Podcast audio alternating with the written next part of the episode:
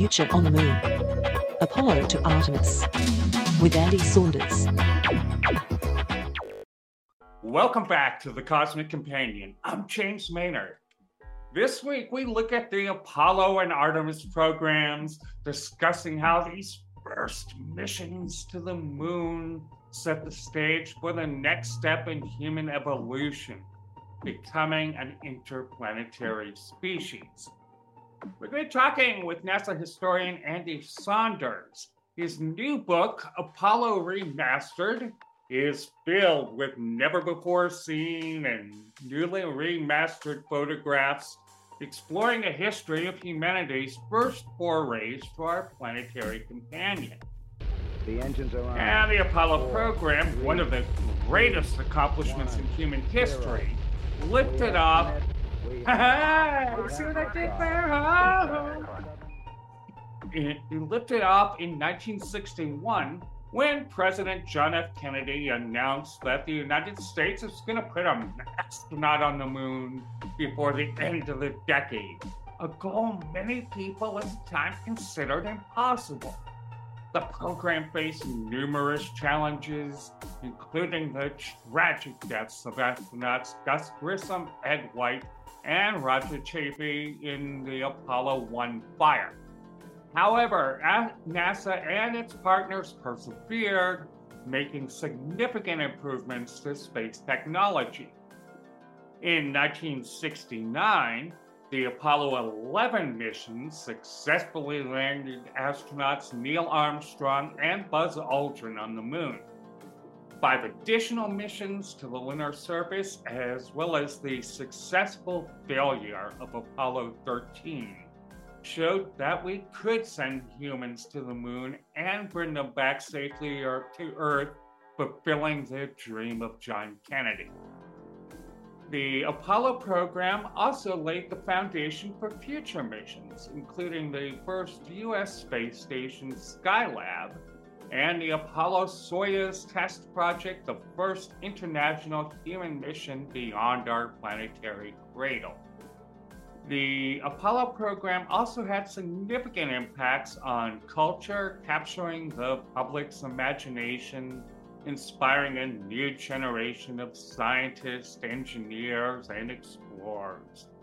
The success of the Apollo program captured the imaginations of people around the globe.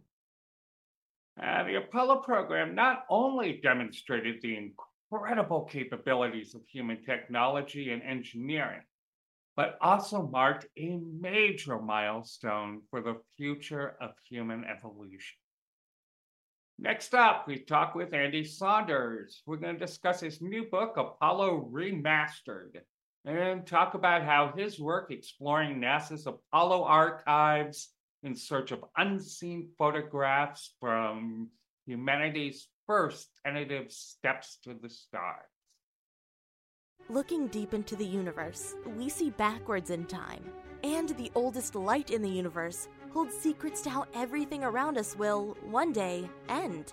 Meanwhile, stars, planets, and galaxies dance in an intricate ballet, occasionally giving birth to life. We are fledgling species, just beginning to visit other worlds. We are a way for the universe to understand itself. The Cosmic Companion strives to bring the universe down to Earth and we depend on your help to make it happen. For information on subscriptions and ways to donate to this program, please visit thecosmiccompanion.net. Thank you.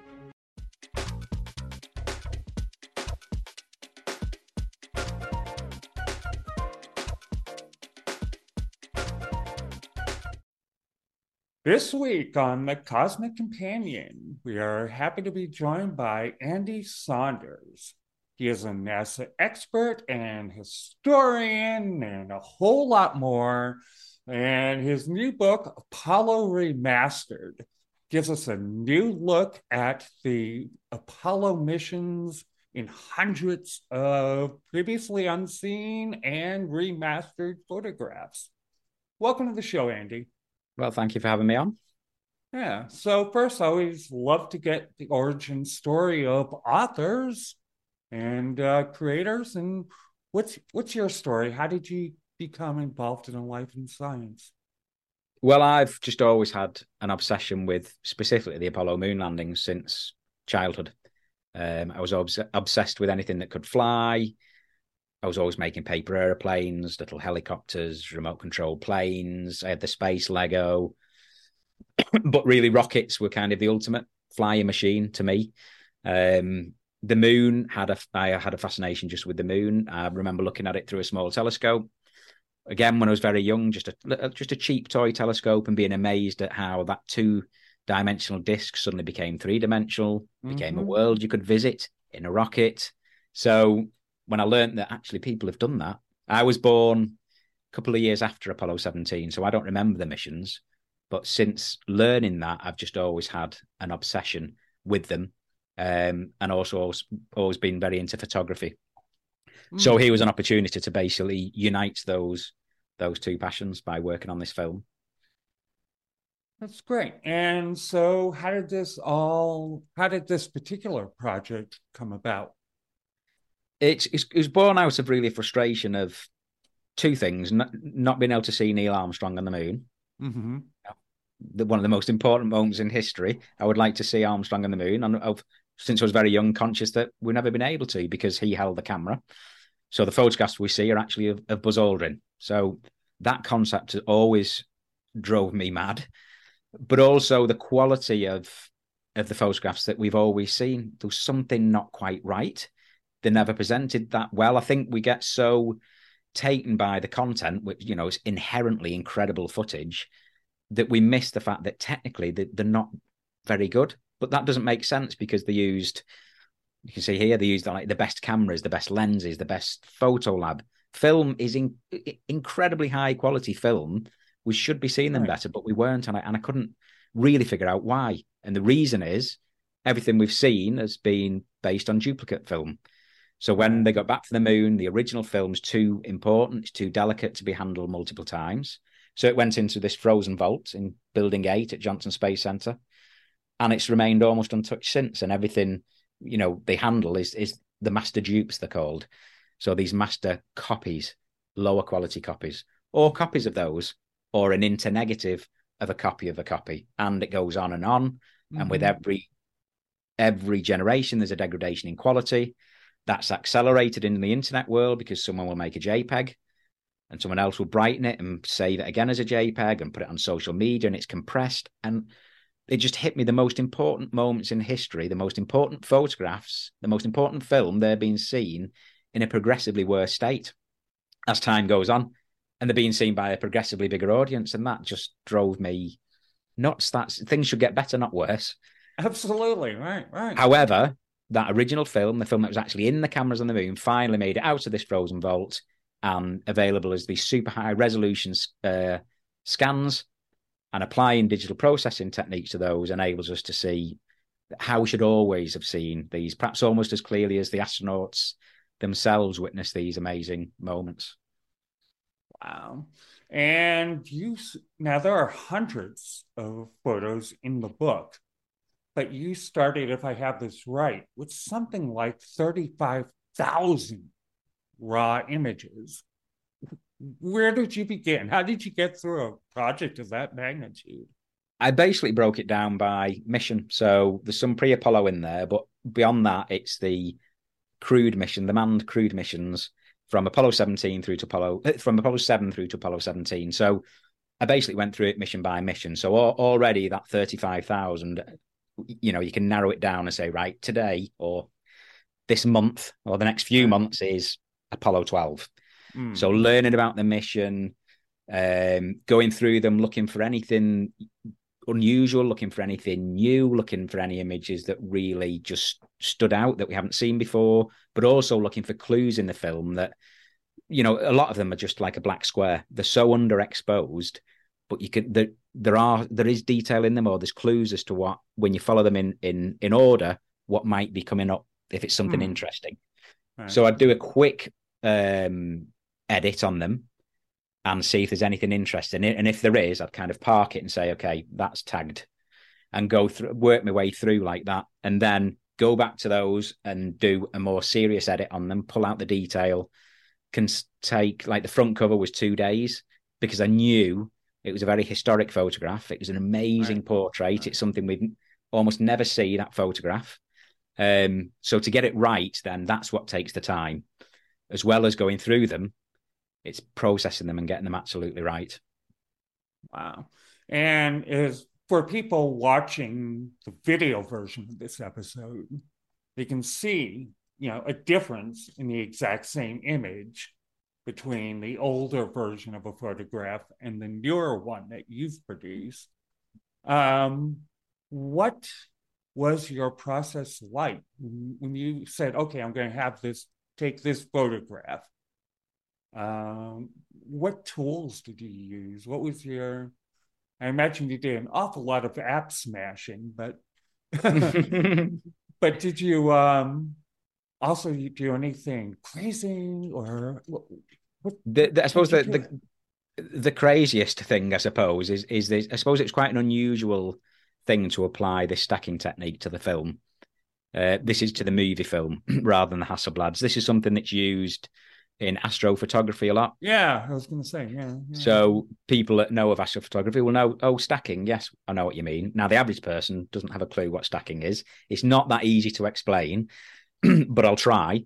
So they took this video film cam, uh, this uh, movie footage camera, so lots of frames. Mm-hmm. If you can separate that out into the individual frames, stack them on top of each other, and perfectly align them, and then consolidate them, you basically you can keep the signal, which is the image, but because the noise is in a random place on every frame, you can average out the noise. So the signal to noise ratio improves, the clarity improves, there's more detail, and you can also then push the standard kind of digital processing harder as well. So it's a double whammy. You know, you've got the stacking and you yeah. can then process it harder. And that what looks like a really grainy piece of cine film suddenly becomes almost like a high resolution photograph. And we can pull out just incredible detail from that. Hmm. Yeah, I think a lot of people don't realize that most of the astronomical photographs one sees is actually created from dozens or hundreds of these black and white basically black and white images taken at different frequencies yeah long yeah long exposures or lots of frames stacked yeah. or all yeah. kinds of, of, of wizardry to pull out something that's very faint and be, to be able to see it. It's got similar principles yeah. Yeah. Um so as you went through which which image or can you give us an idea of like one of the images that might have had the most impact on you that just made you go, oh, that's what was there? uh, possibly the the cover. I know it's obvious to say because it's the front cover. I mean, the Armstrong one, from a historical point of view, right. it yeah. impacted. You know, I, I, was in this office actually doing that. that was about ten years ago, um, and it was late at night. Everyone had gone to bed when I do a lot of my editing and I didn't know what to expect from the stacking process on this type of film. Right. And I, as I was doing it, you know, my heart was pounding. I was when I started to see what was coming out. It's almost like, you know, an archaeologist brushing the dust off, uh, or if you imagine something out of focus and then you turn the focus knob and suddenly. Mm. And I was just, I couldn't believe what what I was looking at, you know. And I knew what this meant. It was, you know, a, a really clear image of Neil Armstrong on the moon. You could see his face, you could see his eyelid, so I don't think anything will ever kind of top that. Uh, but the front cover's got a bit of everything. It was a very underexposed photograph. We almost never see it. It's become this incredible atmospheric portrait. It's the only photograph of an Apollo astronaut in the full suit and bubble helmet in the lunar module. It's a historic moment because he's actually looking up through the docking window, undertaking the first ever docking in space between two crewed spacecraft. I spoke to Rusty Schweickart, who took that photograph, um, and he said, I can't tell you how hard he's concentrating in that moment. You know, this is the first time they'd ever mm. undertaken the docking. Right, the controls were set up to look forwards out of the windows for landing on the moon, but because right. they were testing it in Earth orbit, he was looking up the, through the docking window. So he had to translate through 90 degrees all of those movements. They were in a spacecraft that couldn't get them home. There was no heat shield because it was the lunar module that they were testing. So if they didn't right. dock to the command module that had the heat shield, they were in trouble. They're in big. They're in trouble. So it's yeah. high pressure, historic moment, concentrating hard, and yet it also happens to be this cinematic, atmospheric portrait. So that has a bit of everything in it. and hence, Wow. you know, being on the front cover. Wow, incredible, incredible. So, what do you hope that people get from this book, from work? I'd like people to, you know, learn more about the other missions. You know, there was more than just Apollo 11. There was more than just Neil Armstrong. You know, Apollo 7 through to Apollo 17. We're approaching the 50th anniversary of Apollo 17 now. Um, and also just to feel like this is as close as they can get to making that journey themselves. you know, to step on board, ride along with these space explorers and what are the greatest ever human expeditions. Look out the windows they looked out of, see what they saw, how they saw it. So I've been lucky enough to have some of those select few humans that actually made this journey to critique the images, to help, to tell me what I need to get across in the processing to accurate, accurately represent what they witnessed. So I want someone to read it. The there's captions on each photograph. So I've done a lot of research as to who took the photograph, what are we looking at, any quotes from the astronauts the moment they were taking these photographs, you know, to put them into even more context. And that tells the story of the whole Apollo program through the imagery. So to go on and just go and make this journey and and ride along, you know, and, and learn about yeah, there was more than just Neil Armstrong. Absolutely. And so, what do you think was your biggest challenge in creating this?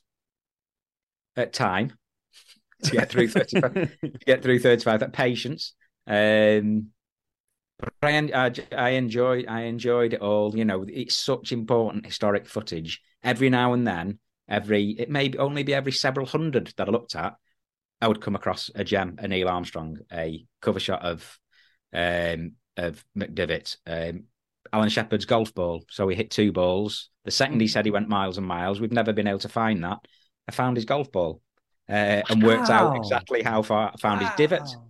And worked out exactly how far he'd hit it. So, you know, there's moments like that that just keep you going. It's quite an addictive process, actually. And Hmm. by the end, I was actually starting to get quite disappointed that I know that's it.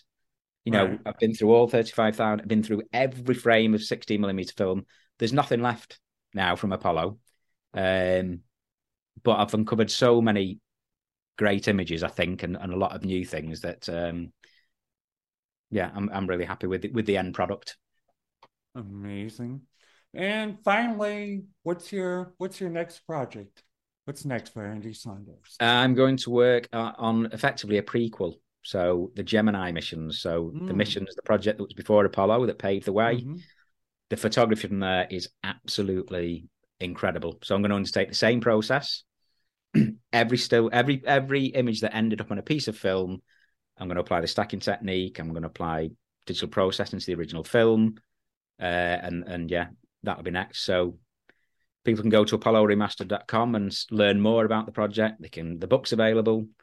I'm on social media at Andy Saunders underscore one. If anyone wants to go and find out more, I'm always doing new stuff. You know, I'm posting images from Artemis. So there's there's lots for me to uh, to get on with and to share. Right. Well, thanks so much, babe, for being on the show, Andy. It was fabulous talking with you. Okay, thank you for having me on.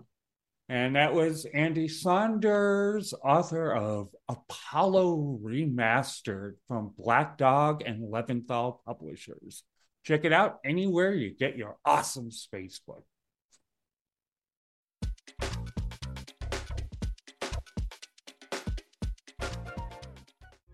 Now, hold on to your spacesuits because we're about to embark on the next great adventure in space exploration.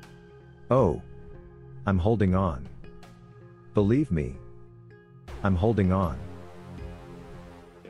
The Artemis program, NASA's plan to bring humans back to the moon, isn't just about setting foot once again on the lunar surface.